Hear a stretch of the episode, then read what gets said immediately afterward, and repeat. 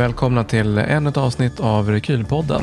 Den här podcasten drivs av rekyl.org och avhandlar försvaret av Sverige, veteranstöd, beredskap, träning och det fina med att röra sig fritt i naturen och koka kaffe.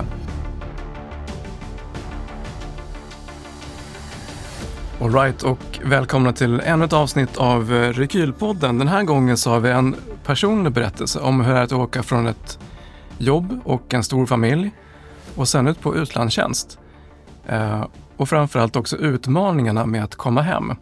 I studion idag så har vi med oss Jörgen Nyqvist, ambulanssjuksköterska och skyttesoldat på FS 21 i Afghanistan 2011. Varmt välkommen! Tackar, tackar. Ja, men det är en fantastisk eh, essä som du har skrivit om din upplevelse i Afghanistan som jag har fått förmånen att läsa. Jag tänker vi, liksom, vi kommer röra oss kring den här och det kommer handla om hur det är att förbereda sig för att åka ner på utlandstjänst.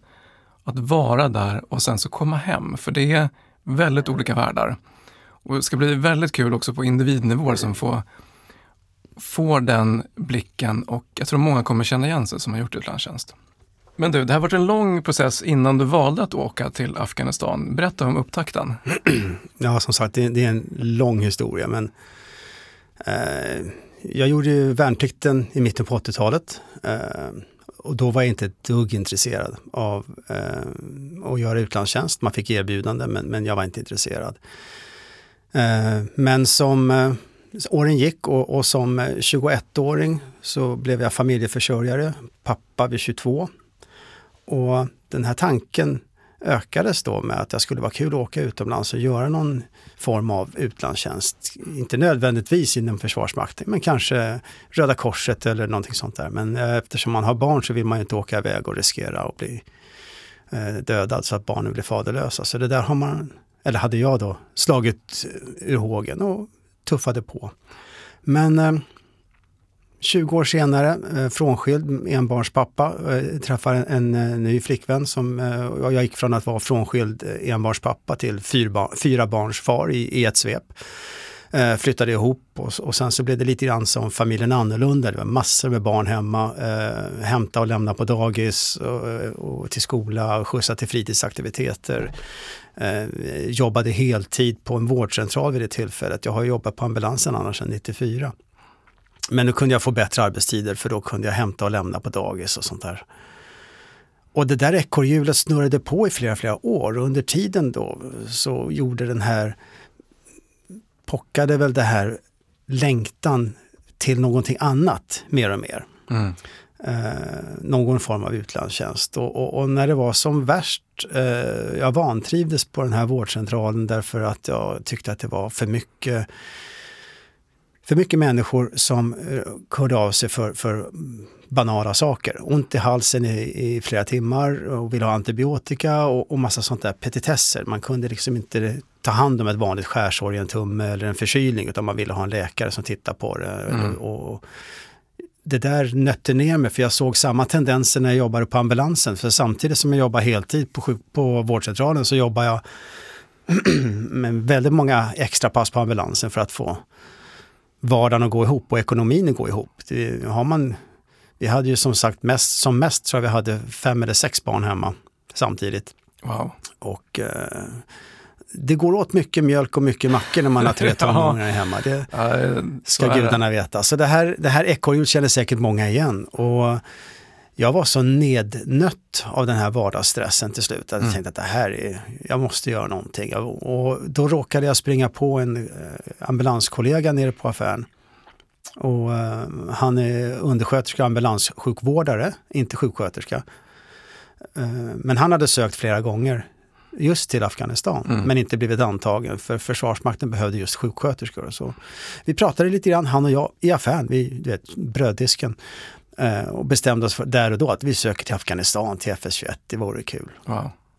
Eh, nu är jag lite halvdement så jag kommer inte riktigt ihåg hur det här såldes in hemma hos sambon.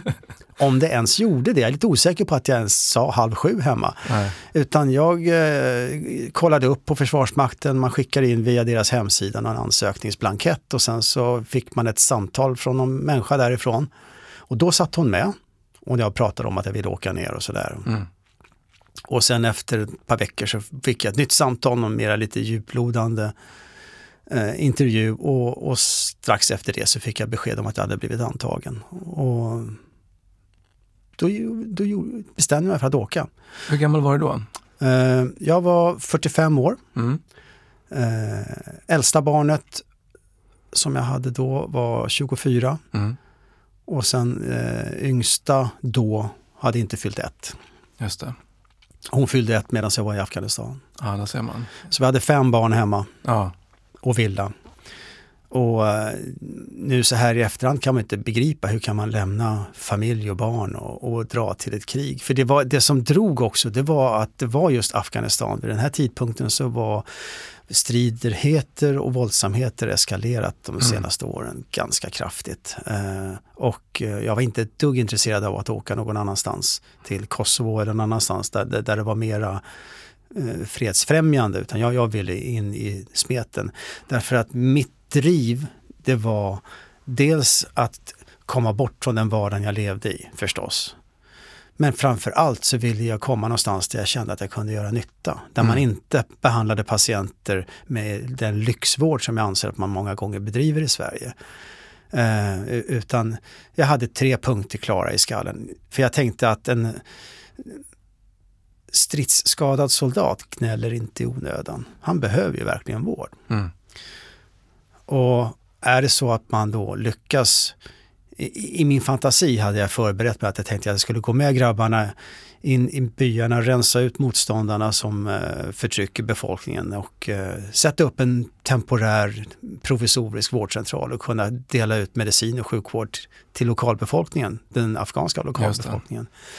Som vid den här tidpunkten i alla fall var väl bland de fattigaste människorna på jorden. Hade brist på precis allting. Mm. De hade ingenting ute, i ödema, ute på landsbygden.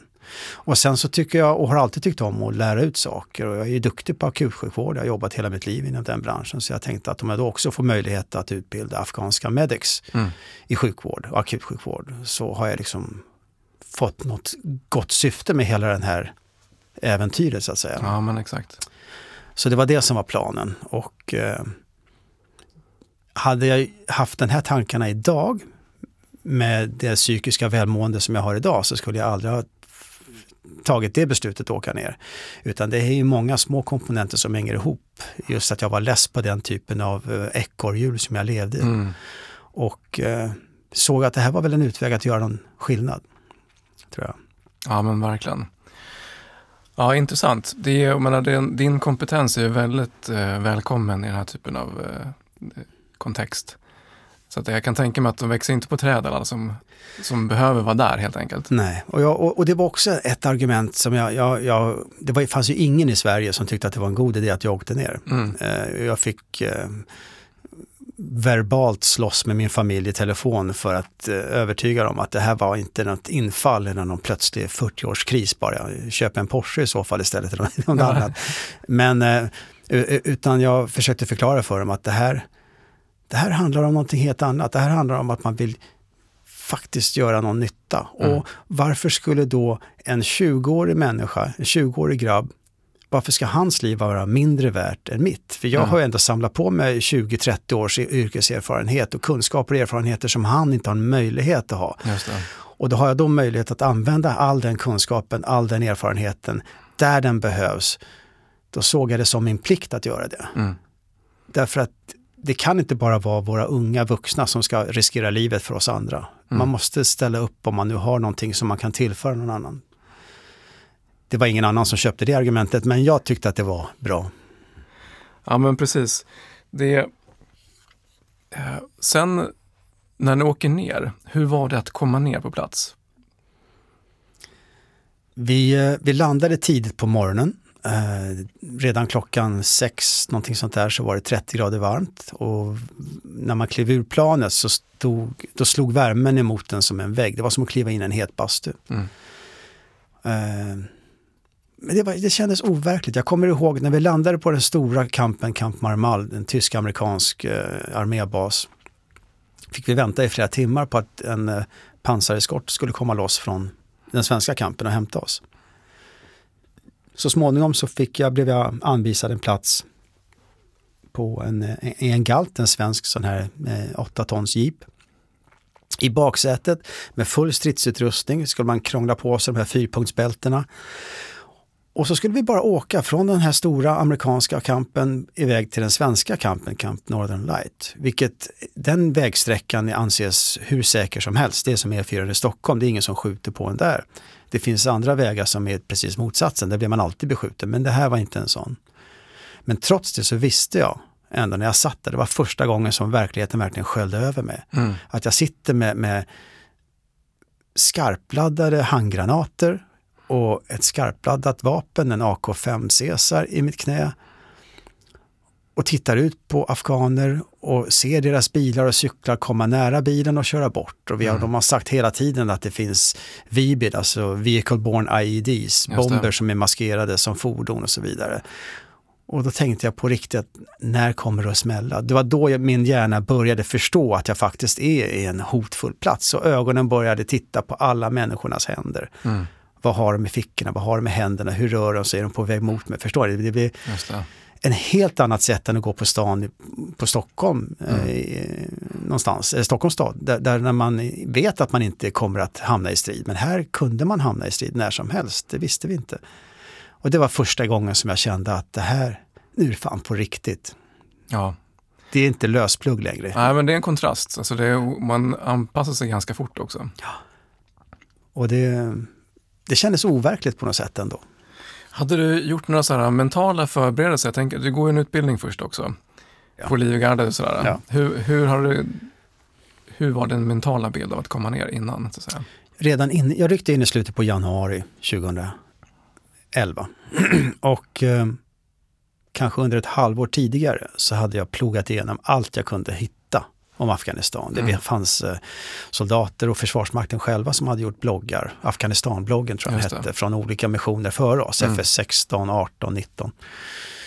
Och jag läste precis allt och hade sett alla bilder och videoklipp. Eh, Försvarsmakten hade skickat ut något pressmeddelande när, när eh, Johan och Gunnar blev dödade. Och samma sak när Kenneth Wallin sprängdes mm. i luften. Så att jag var väl förberedd påstår jag, bättre än de flesta. Eh, vad, vilken verklighet jag skulle komma ner till. Och jag var helt taggad på att det var det här jag ville göra. Mm. Så att jag, var, jag ville verkligen in i strid. Det var mitt syfte, mm. att åka ner. Mm. Inte sitta på kampen. Nej men precis. En sån här typ av arbetsmission också, så då vet man vad man ger sig in i. Att det är ute och jobba på en gång. Ni jobbar ju tillsammans med eh, afghanska armén, ANA. Ja. Det var ju inte heller en helt okomplicerad eh, arbetsrelation. Kan du berätta mer om den? Ja, ja det var minst sagt okomplicerat eh, därför att varje morgon så fick vi säkerhetsbriefingar oavsett om vi skulle åka ut på något uppdrag eller om vi bara skulle vara kvar på kampen. Och det var både i det stora och det lilla, så man började med att berätta att i hela Afghanistan så har det gångna dygnet eh, dödats så här många afghanska motståndare, så här många eh, ISAF-soldater har dödats eller sårats, så här många ton bomber har man släppt och så vidare. Och sen så går man ner till lokala, ja, i vårt arbetsområde, Area of Operations, så har det här och det här skett, skett så här många svenskar, vi, vi blev påskjutna där och där och så vidare. Och i det här så får vi också bland annat reda på eh, incidenter där afghanska soldater eller man ska säga afghanska män iklädda afghansk uniform alternativt afghansk polisuniform. Sen vet man inte om de verkligen är det de utger mm. sig för att vara, men, men i alla fall.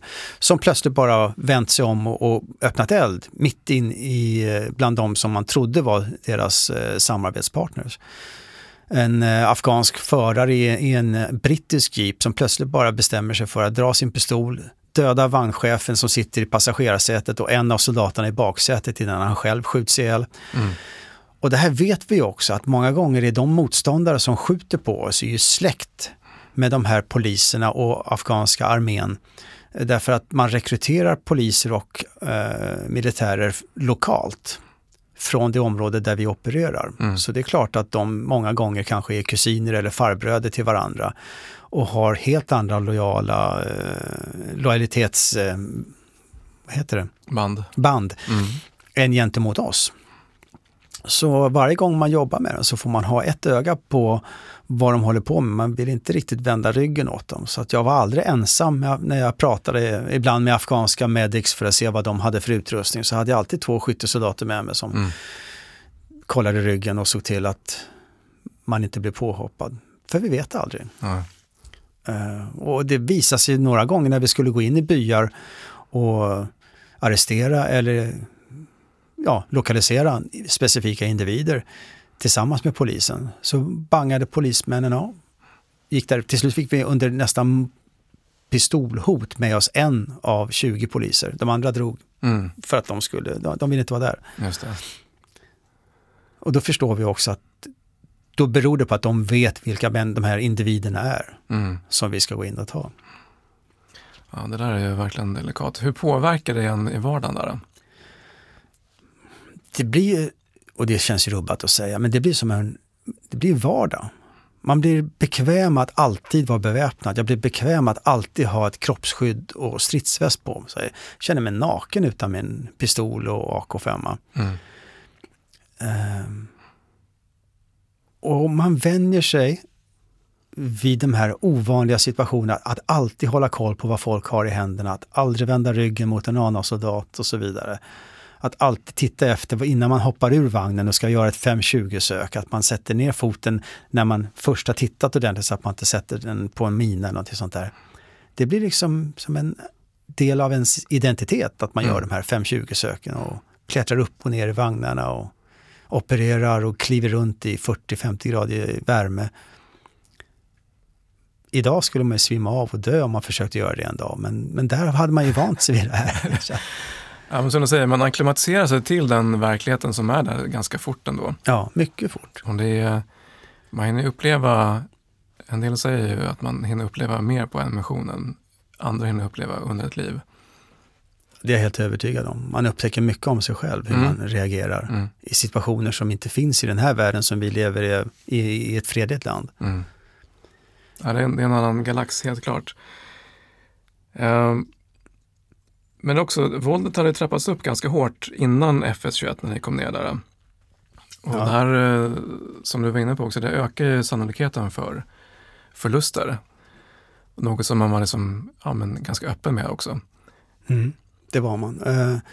Däremot så var i alla fall inte jag mottaglig för det här. För redan under de här första, vad är det, tre, fyra månaders utbildning på Livgardet mm.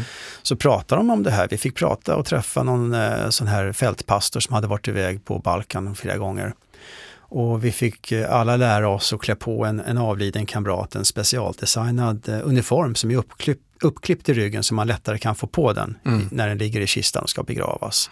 Alla har fotats framför en svensk flagga i sin uniform och basker för att man ska kunna använda de bilderna till dödsrunan om någon av oss skulle dödas. Men likförbannat så gick man runt som en tonåring och tyckte att jag är odödlig, det här kan hända alla andra men inte mig. Mm. Och, och, den där känslan var jag helt övertygad om eh, under hela missionen. Det var ju först när jag kom hem som jag insåg att jag inte var odödlig och att jag faktiskt hade kunnat dött när mm. som helst om det inte hade gått som det gick. Just det. Men jag var samtidigt helt beredd på att många av mina kollegor som jag stred tillsammans med skulle antingen såras eller, eller dö. Mm. Och förberedde mig på, men i så Just fall det. om han träffas där, då ska jag göra så här. Ja. Så att hela tiden när vi var ute, även om det inte hände någonting på de här mm, uppdragen som vi var ute på, eh, så förberedde jag mig hela tiden. Vad gör jag om den där bilen sprängs? Vad gör mm. jag om det detonerar där eller om han blir skjuten där i ansiktet? Hur ska jag kunna få in en tub i halsen om ansiktet inte finns kvar? Och sådana där saker liksom, tränade jag på i min hela, hela tiden. Det är en intressant eh, aspekt. Jag tänker det är många som kanske är skyttesoldater som tänker andra termer. Men just som eh, sjukvårdare sjuksköterska så har du ett helt annat, helt annan dimension att hantera. Ja, verkligen. Men eh, allt det här baseras ju på att jag själv inte skadas. Mm. För det fanns inte i min sinnesvärld. Mm. Just det. Ja, men, och ändå så, eh, du är ju också skyttesoldat ja. samtidigt som du är sjuksköterska så att säga. Ja. Mm, så du, du är ju med i, i eh, förloppen också så att säga. Ja. Mm.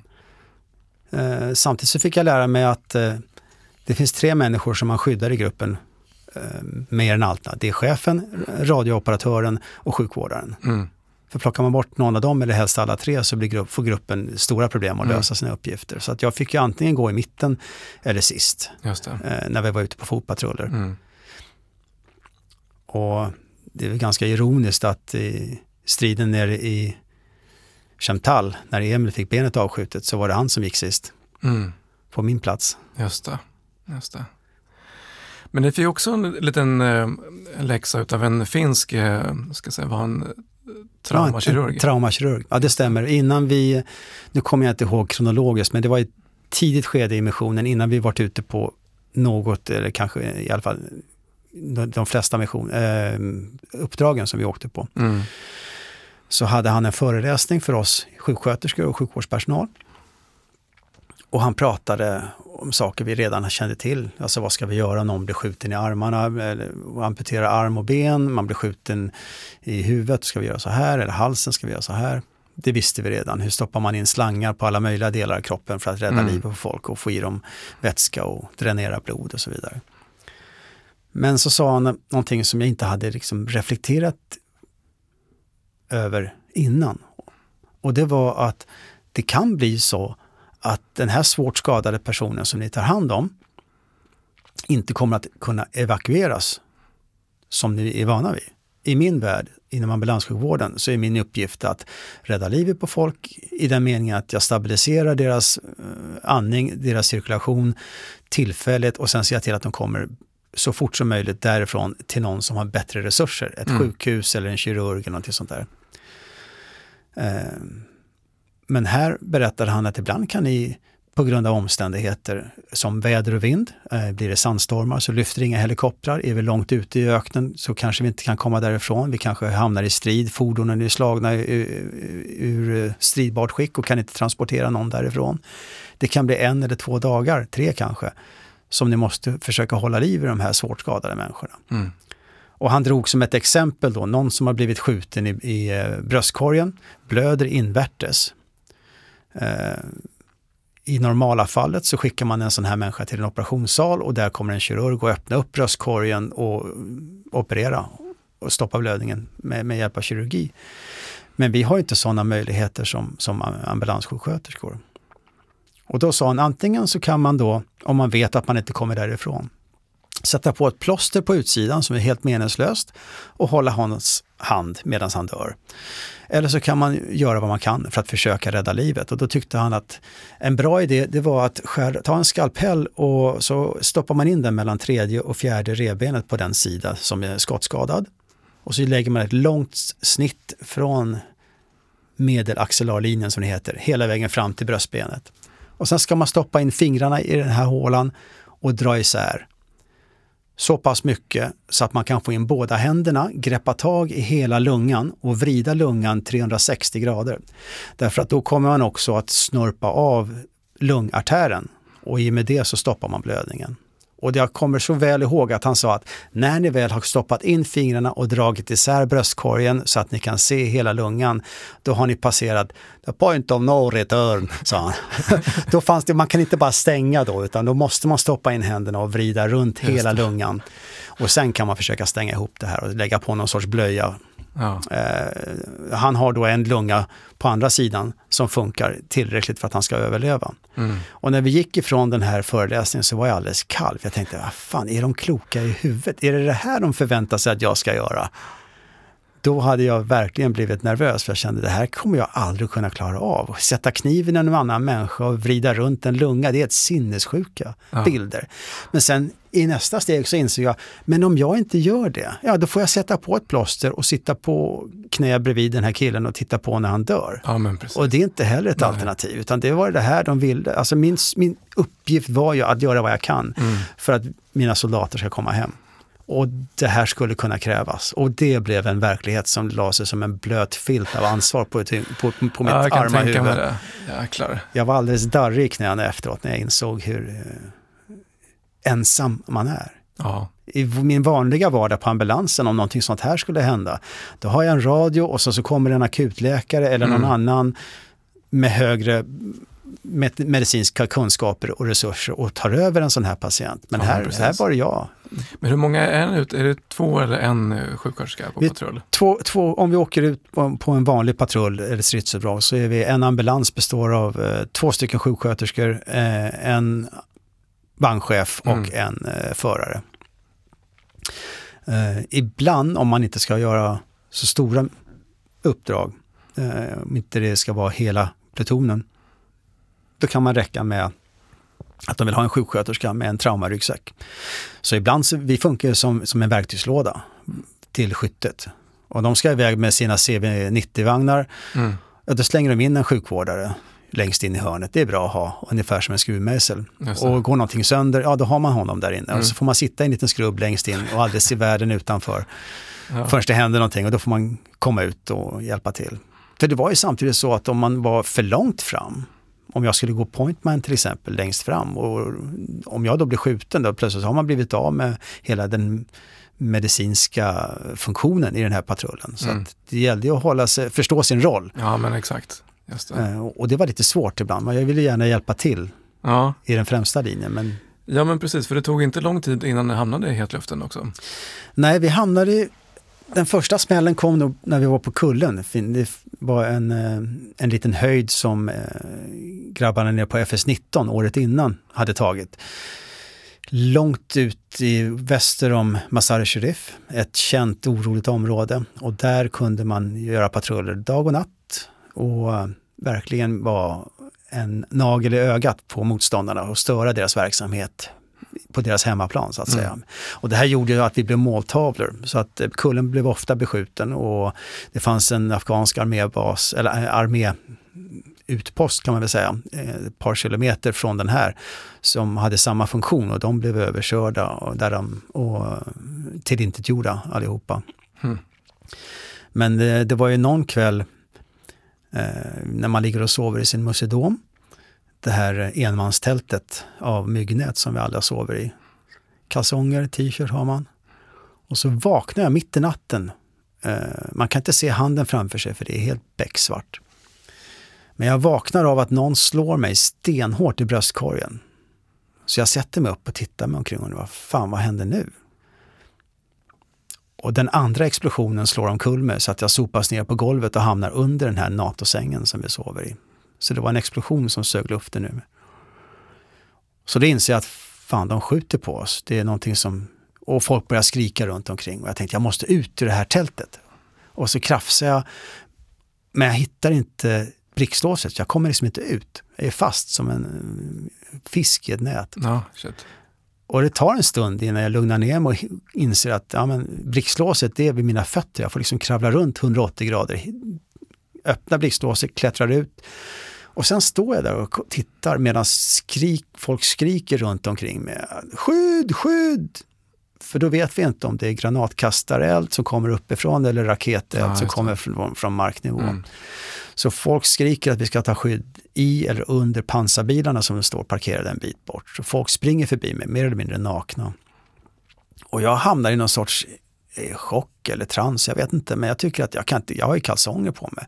Så jag går bort och tar mina brallor och mitt vapen och alla grejer som jag har placerat bredvid det här tältet. Och under tiden medan jag drar på mig brallorna, sätter på mig mina eh, ökenkängor, så ser jag hur folk springer förbi mig. Bland annat så ser jag en kille springa förbi, han har inte tagit sig ur den här NATO-tält, eller det här eh, Musidomen.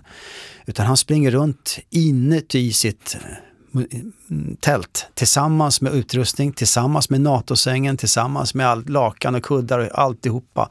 Som en eh, hamster i ett hamsterhjul. Vet, snubblar, ramlar, Ja, kryper, reser på sig, läskigt. springer bara i panik förbi Ja. mig för att ta sig bort till eh, patrierna och kasta sig in där. Så jag knallar bort dit och hittar min sjukvårdspatria fullsatt med, med soldater, mer eller mindre nakna. Mm. Några gråter och efter ett par minuter så får man eh, radiokontakt med, med ledningen, plutonschefen som säger att nu är anfallet tydligen avblåst utan vi ska ut med extra vaktposter. Och någon stridspatrull skulle ut. Men det var den första kontakten med när folk verkligen skjuter med oss som mål. Mm. Och eh, än idag så förstår jag inte varför jag inte blev rädd. Jag ställde mig ner medan jag satte på mig brallorna och, och kängorna så stod jag där och kallt beräknade att om det här är granatkastareld då kommer nästa kanske att ta mark alldeles framför mig. Och kommer jag hinna se eldklotet innan jag dör. Men tar den där borta, då kanske jag skyddas av den här stolpen och då kommer de här grabbarna som springer där och blir av med sina ben, då måste jag ta hand om dem. Så jag började mm, tänka praktiskt mm. väldigt snabbt i min, upp, i, i, min roll som sjukvårdare. Jag kanske mm. var det som, som räddade mig från paniken då. Jag hade en, ett mål och en, en tanke vad jag skulle göra. Det är inte helt ovanligt heller att man eh, första kontakten blir lite, vad ska man säga, man är inte på topp helt enkelt, utan Nej. Andra däremot, då är man mer, mer alert så att säga. Jag blir bokstavligt talat tagen på sängen kan ja. man säga. Så att det, men det, ja, det, var, det var slående, det var många Men då klarade sig alla? Det var. Alla klarade sig, mm. vi hade lite små blessyrer. Eh, och eh, efter det här så skickade man ut någon stridspatrull och ökade, dubblerade vakten eh, runt om och så fick man gå och lägga sig igen och försöka sova mm. medan adrenalinet sprutade ur öronen. Mm. Uh, men sedan så hade man sett den här afghanska outposten som låg en liten bit bort, hur den blev attackerad. Och vi såg den striden i våra kikare. Vi hörde liksom hur de tunga kulsprutorna mm, och mm. granatkastarna. Den var ju som sagt bemannad bara med afghanska armén. Och de blev helt utplånade och lite senare på eftermiddagen så såg uh, utkikarna från våra kanonvagnar, våra Patrior, i sina sikten att det, uh, ett flertal uh, civil, civila med svarta västar och beväpnade med militära vapen var på väg mot oss. Eh, det som skiljer våran bas, eller våran utpost från afghanerna, det var en liten flod och senare på eftermiddagen, tidig kväll, så bestämde sig plutonchefen på plats på kullen att eh, vi är 50-60 man på kullen. Han tänker inte sitta och vänta på ett anfall som det vi precis har bevittnat, utan vi ska gå ut och lägga oss i bakhåll. Så jag blir uttagen tillsammans med två skyttegrupper, vi är kanske 20 någonting sånt där man, som eh, ska gå ut och lägga oss i bakhåll för den här. Det finns ett ställe de kan tänkas vadas, vada över den här floden. Mm. Den, överallt annars är det för djupt och det är dit vi är på väg.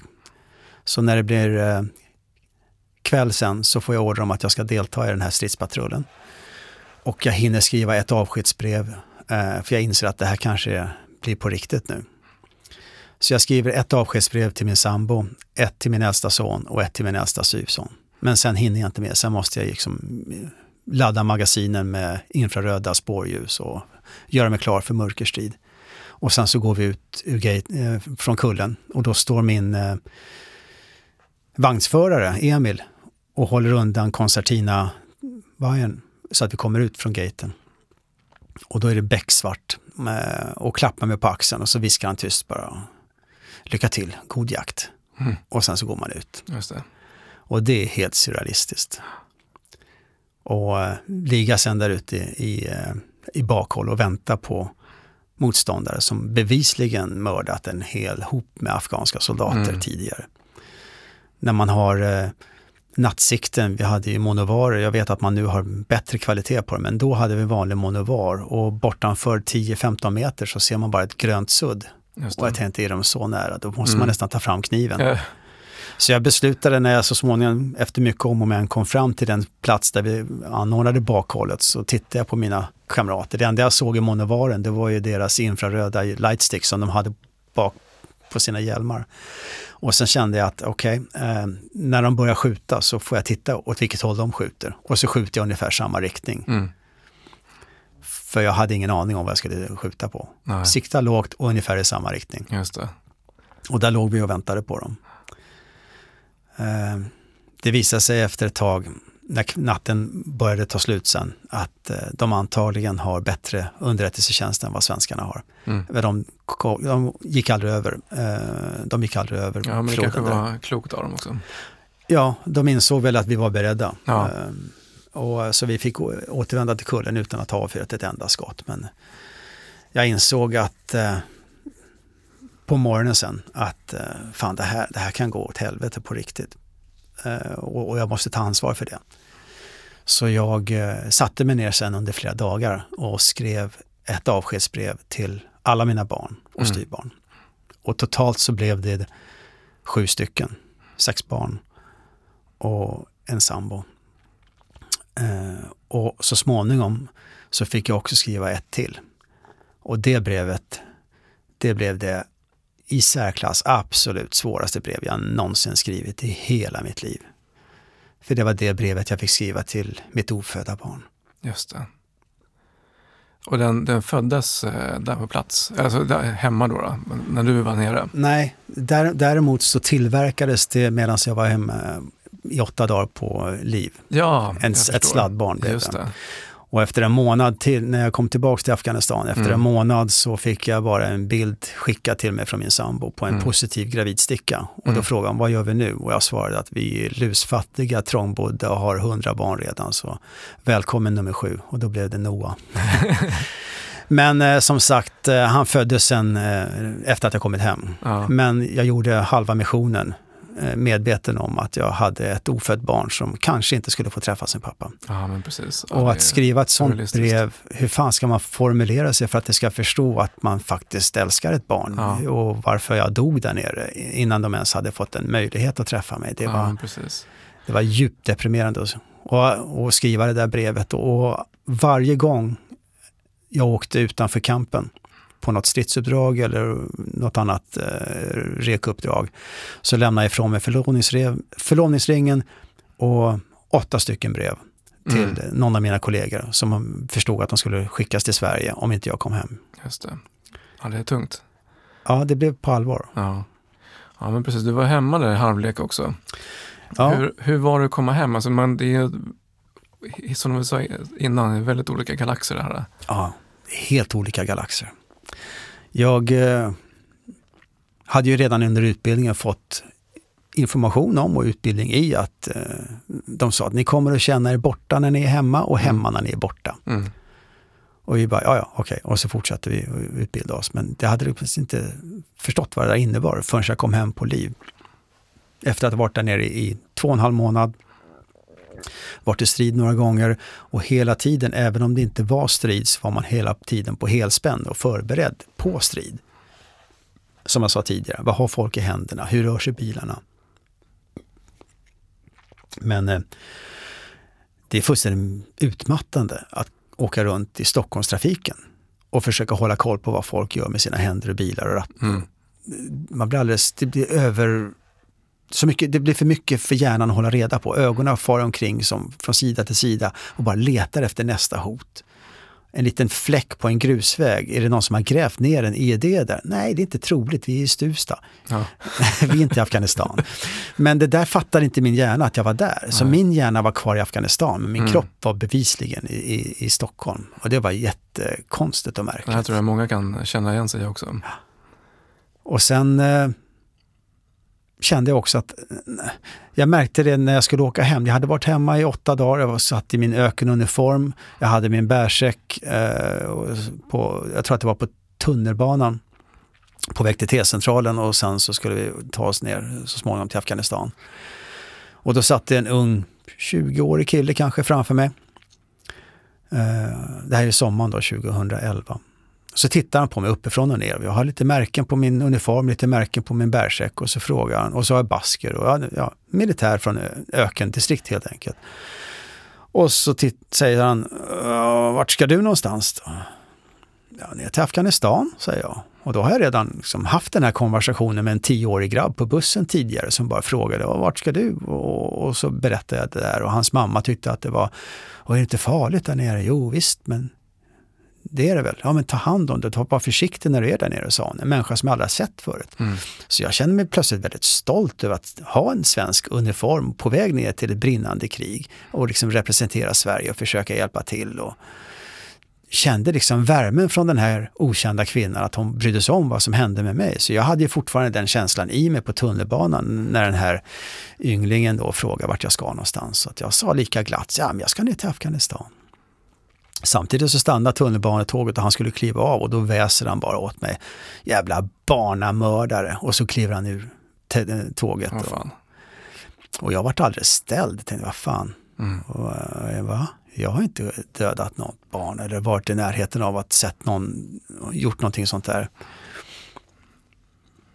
Det kändes som att man var med i någon filminspelning, någon sorts Mm. dålig Vietnamfilm från Jaså. 60-talet, du vet när folk spottade på de soldaterna när de kom hem. Mm. Och jag, framförallt så kände jag mig fan orättvist behandlad. Jag har liksom inte ens...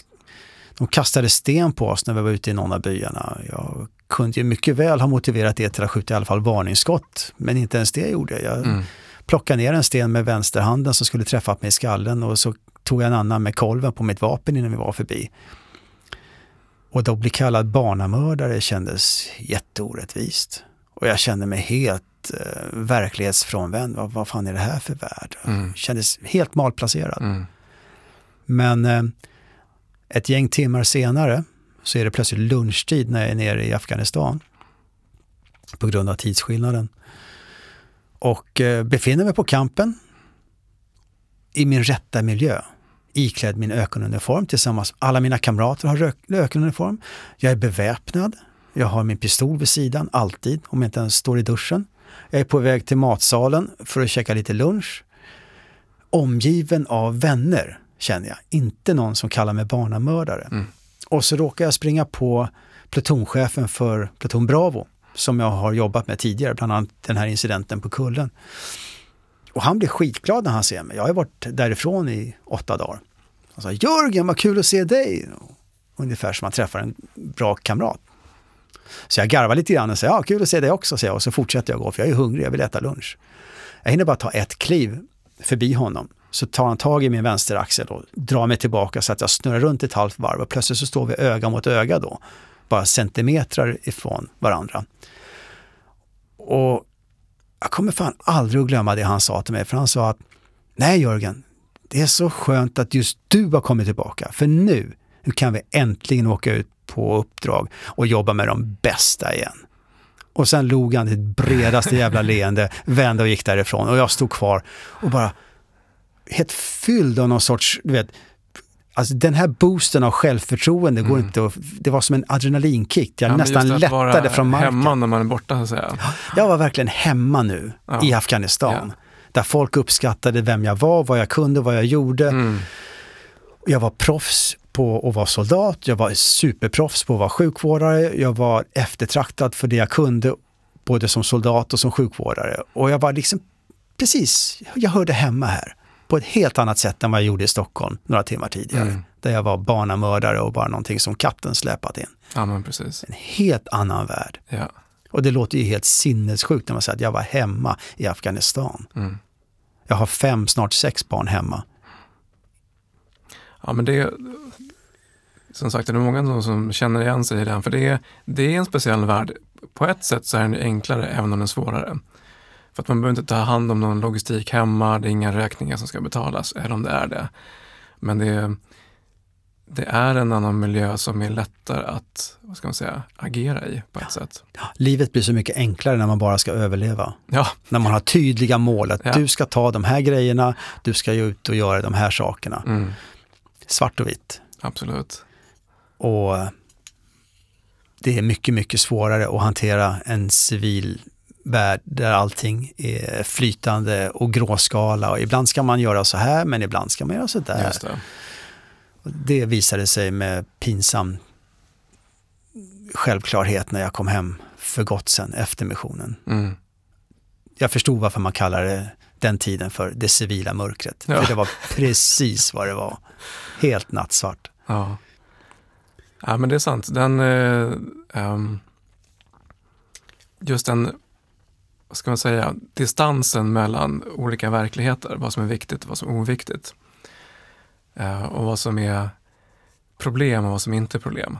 Den är, det blir som en, en egen referensram. Just det här med mjölken som håller på att gå ut och Mm. gurkan som är dålig. Och, Ungarna måste ha varierad, eh, de kan inte bara äta makaroner, snabbmakaroner och köttbullar fem dagar i veckan, utan man kanske ska variera kosten lite grann medan Mm. man är i mission. Ja, då snor man kanske någon amerikansk MRI eller så tar man de svenska grönpåsarna och blir dålig i magen av den, men det är liksom inga konstigheter. Man ser till att man får i sig mm, någonting.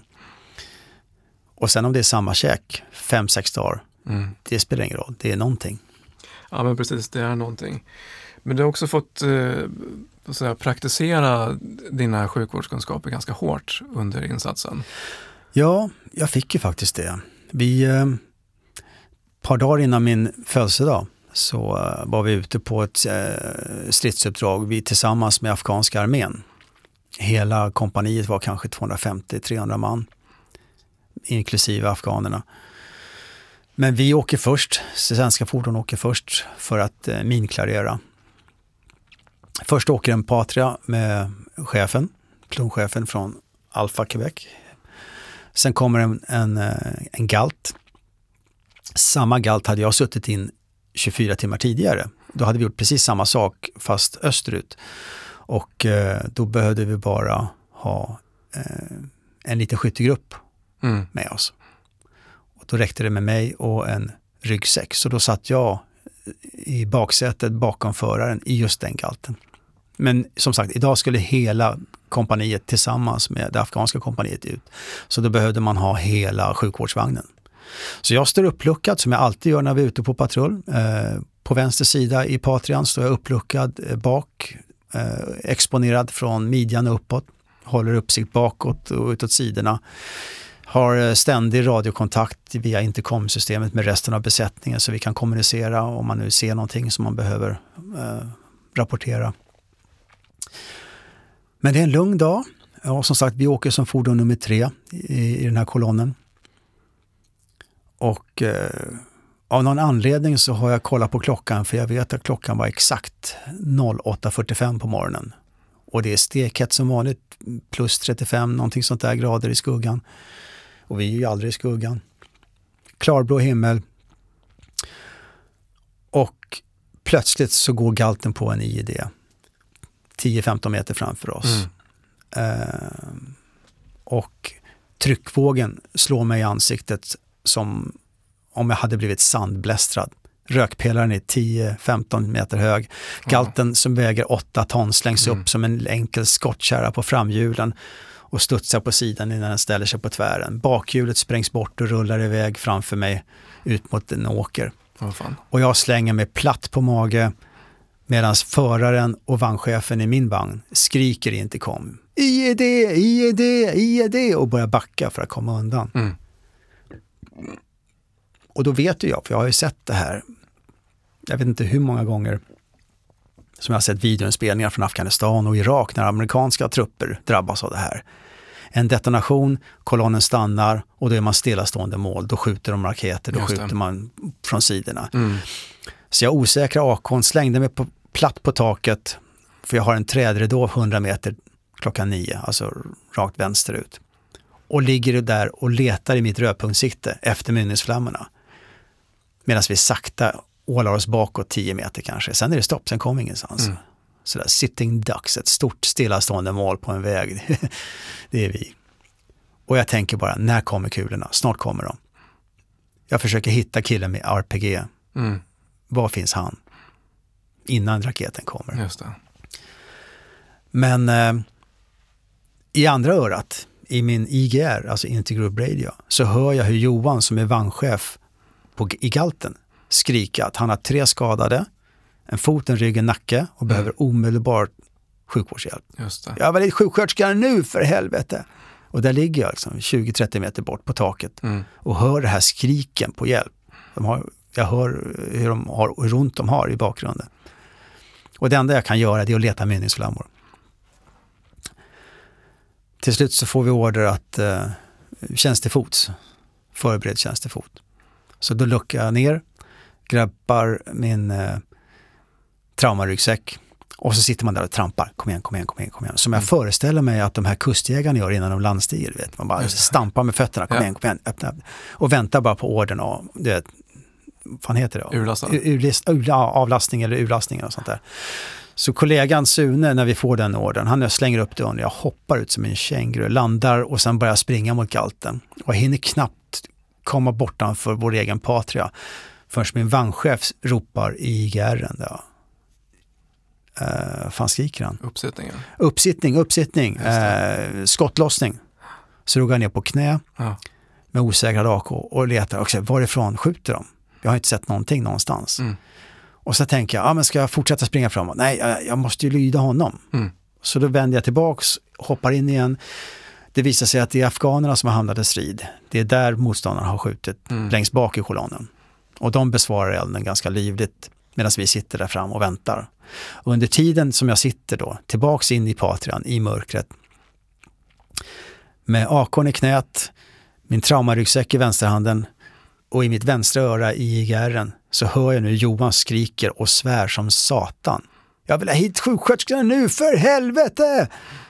Därför att Ahmed, Garnish och Stefan, de är, de är skadade, de ligger där och skriker Mm. 30 meter bort. Och där sitter jag. Så nära och så jävla långt borta ändå. Och att ni inte får gå ut är för att ni eh, vad ska man säga, kan bli beskjutna Ja. under den passagen. Så. Afghanerna är ju i strid Mm. längre bakom Mm. oss. Och eh, till slut så får vi då order om att nu har afghanska soldater plockat ut de här skadade, de är på väg mot oss. Så då kan vi öppna, plocka in eh, Ahmed som är svåra skadad, få in honom på en bår och börja jobba med honom. Och eh, då märker vi, eller då märker jag, hur trångt det är i en Patria. Vi har tusen saker som hänger i taket. Det är påsar och väskor med sjukvårdsutrustning, med extra magasin till AKn, med extra rök och spränggranater och massor med grejer. Så att till slut sliter jag av med hjälmen för den fastnar överallt. Man kan inte stå upp i en Patria där bak utan man måste krypa. Och snart kan man inte göra det heller därför att jag måste få av Ahmed hans kroppsskydd, stridsväst, hjälm, vapen, ammunition, allt för att kunna, och kläder för att kunna undersöka honom Mm. ordentligt. Och sen är det som sagt plus 40 grader i skuggan i den här stillastående stålburken som jag jobbar i. Mm. Så att svetten Shit. forsar ut efter kroppen på mig. Mm.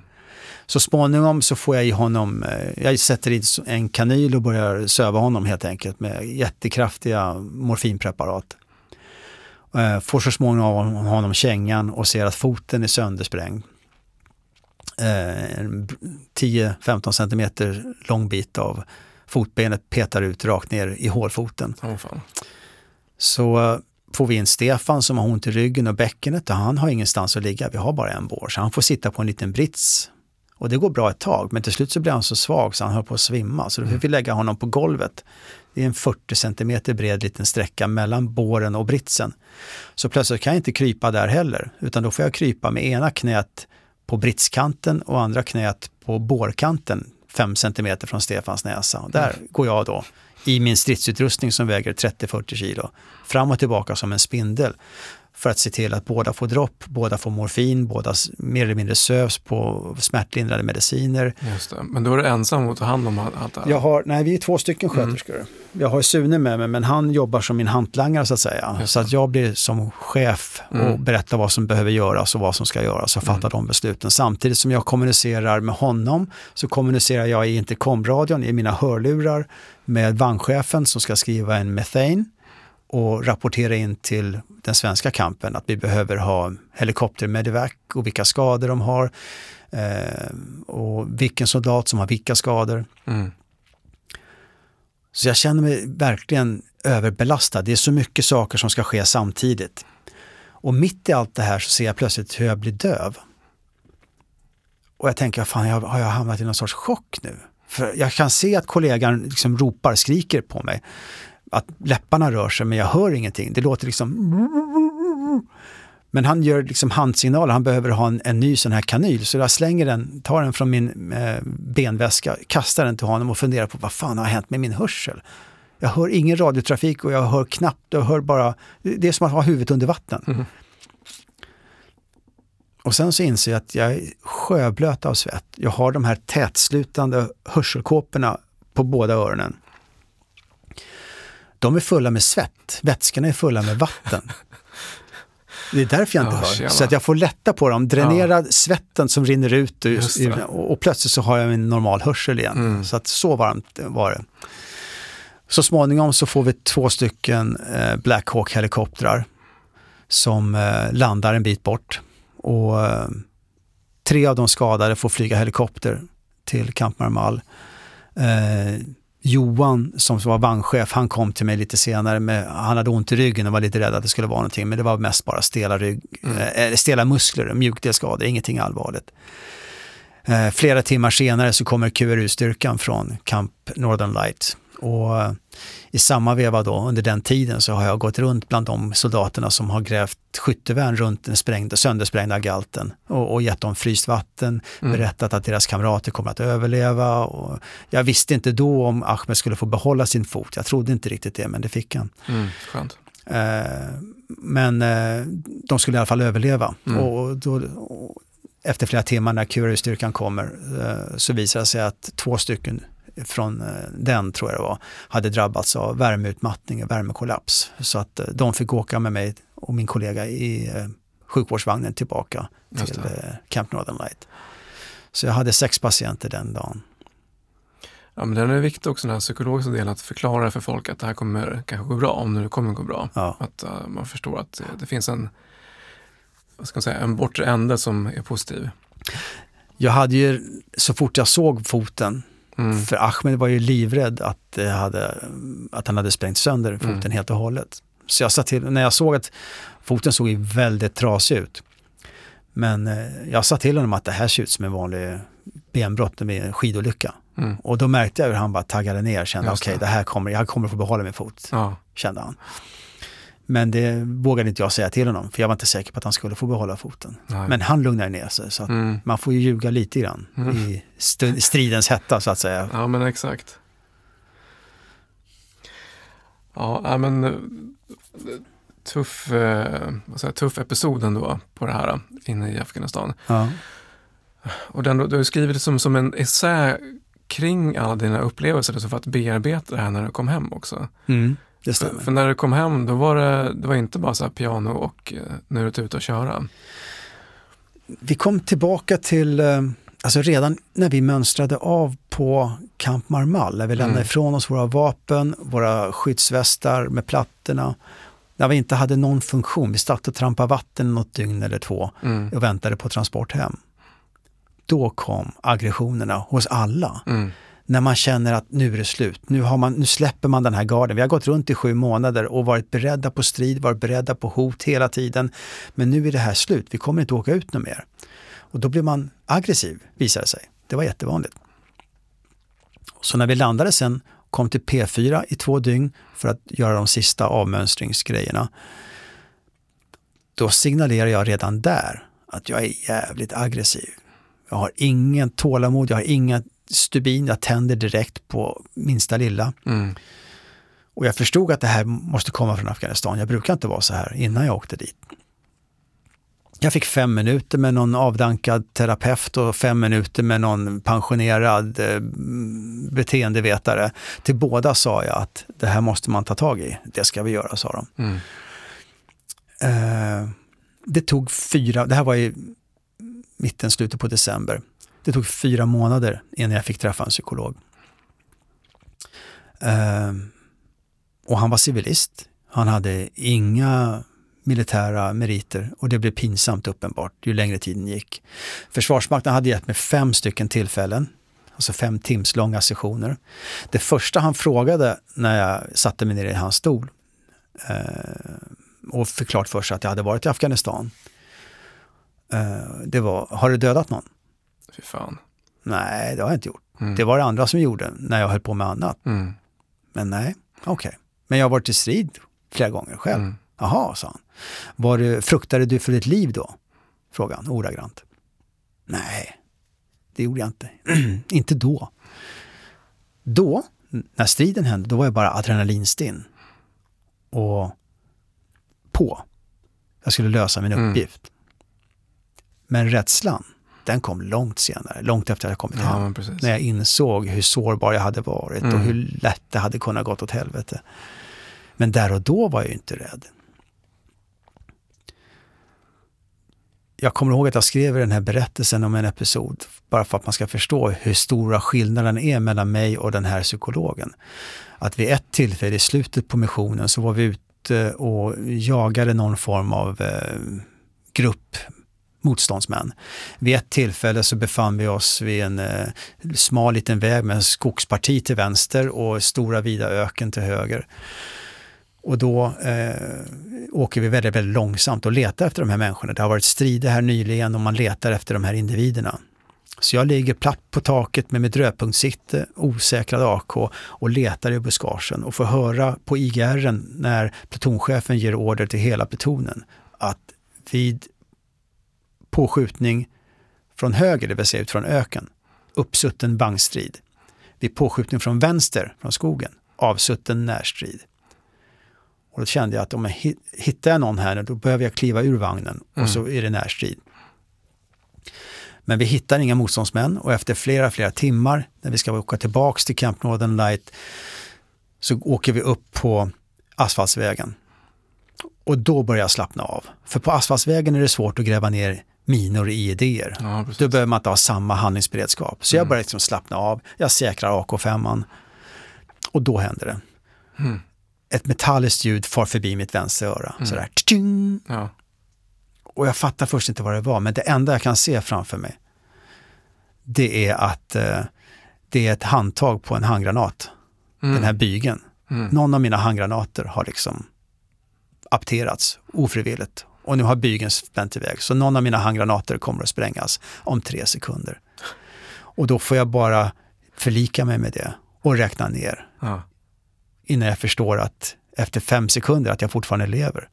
Och det visade sig vara en av mina magasin som hade gått sönder och skjutit iväg metallplattan. Åh, fan.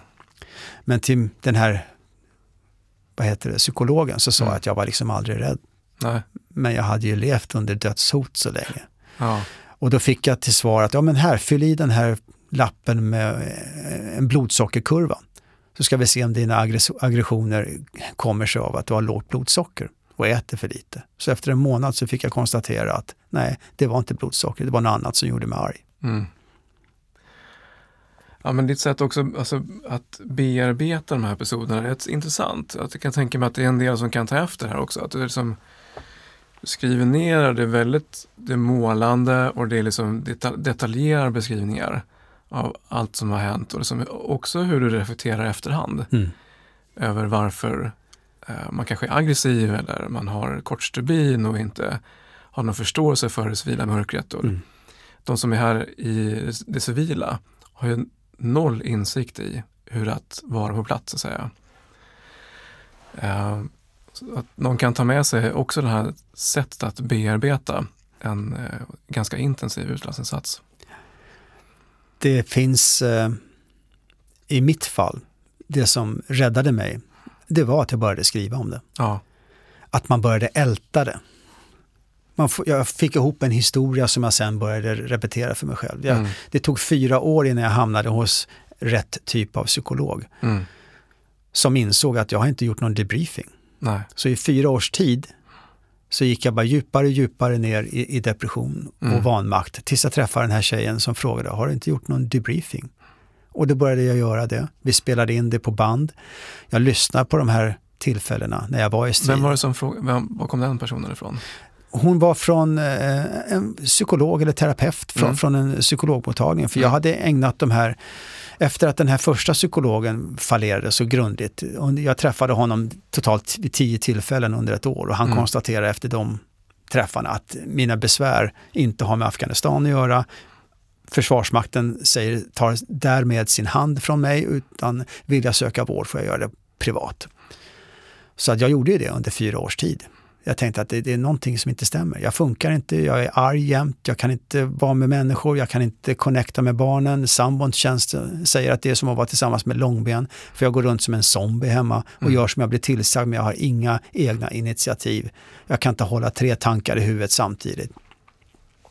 Så jag tänker att det måste vara depression, det måste vara ADHD, ADD, Asperger, något, fel i trasigt. Och jag gjorde tusentals tester men de kom bara fram till att jag hade tecken och tendenser till allt, men ingenting, ingenting som gav en diagnos. Mm. Så, så jag, förrän jag träffade den här tjejen som då frågade, men du, du måste göra någon debriefing mm. om man har varit med om något trauma. Det är ju så självklart. Ja. Blöder man måste man sätta på plåster. Det. Och det hade jag inte jag fattat.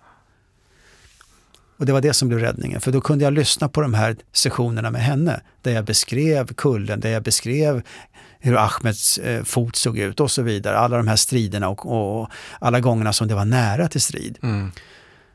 Och då fick jag ett adrenalinpåslag där och då, så att man nästan bara darra i kroppen. Så jag lyssnade på dem om och om och om och om igen. Till slut så fick jag inget adrenalinpåslag. Till slut så var det nästan lite tråkigt att lyssna på dem. Just det. Då, Var då lugnet kom? då kom lugnet. Ja. Då kunde jag sova igen. Då kunde man börja nysta i det här och kunna släppa Afghanistan och inse att det fanns ett vanligt liv i Sverige också. Men det var först när jag hade ältat klart det. Just det. Ja, men grymt.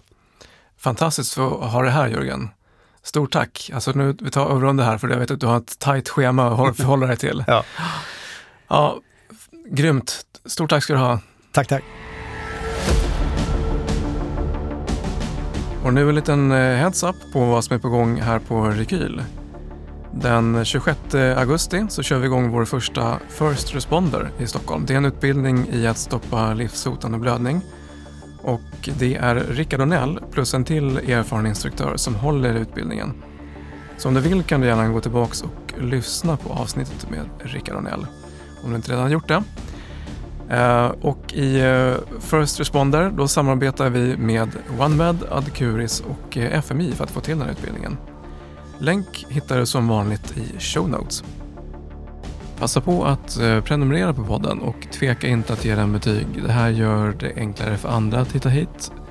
Eh, länkarna från avsnittet hittar du i show notes och oss på Rekyl hittar du på rekyl.org. Och till sist, se till att öka din handlingsfrihet genom att ge dig ut och träna. Tja!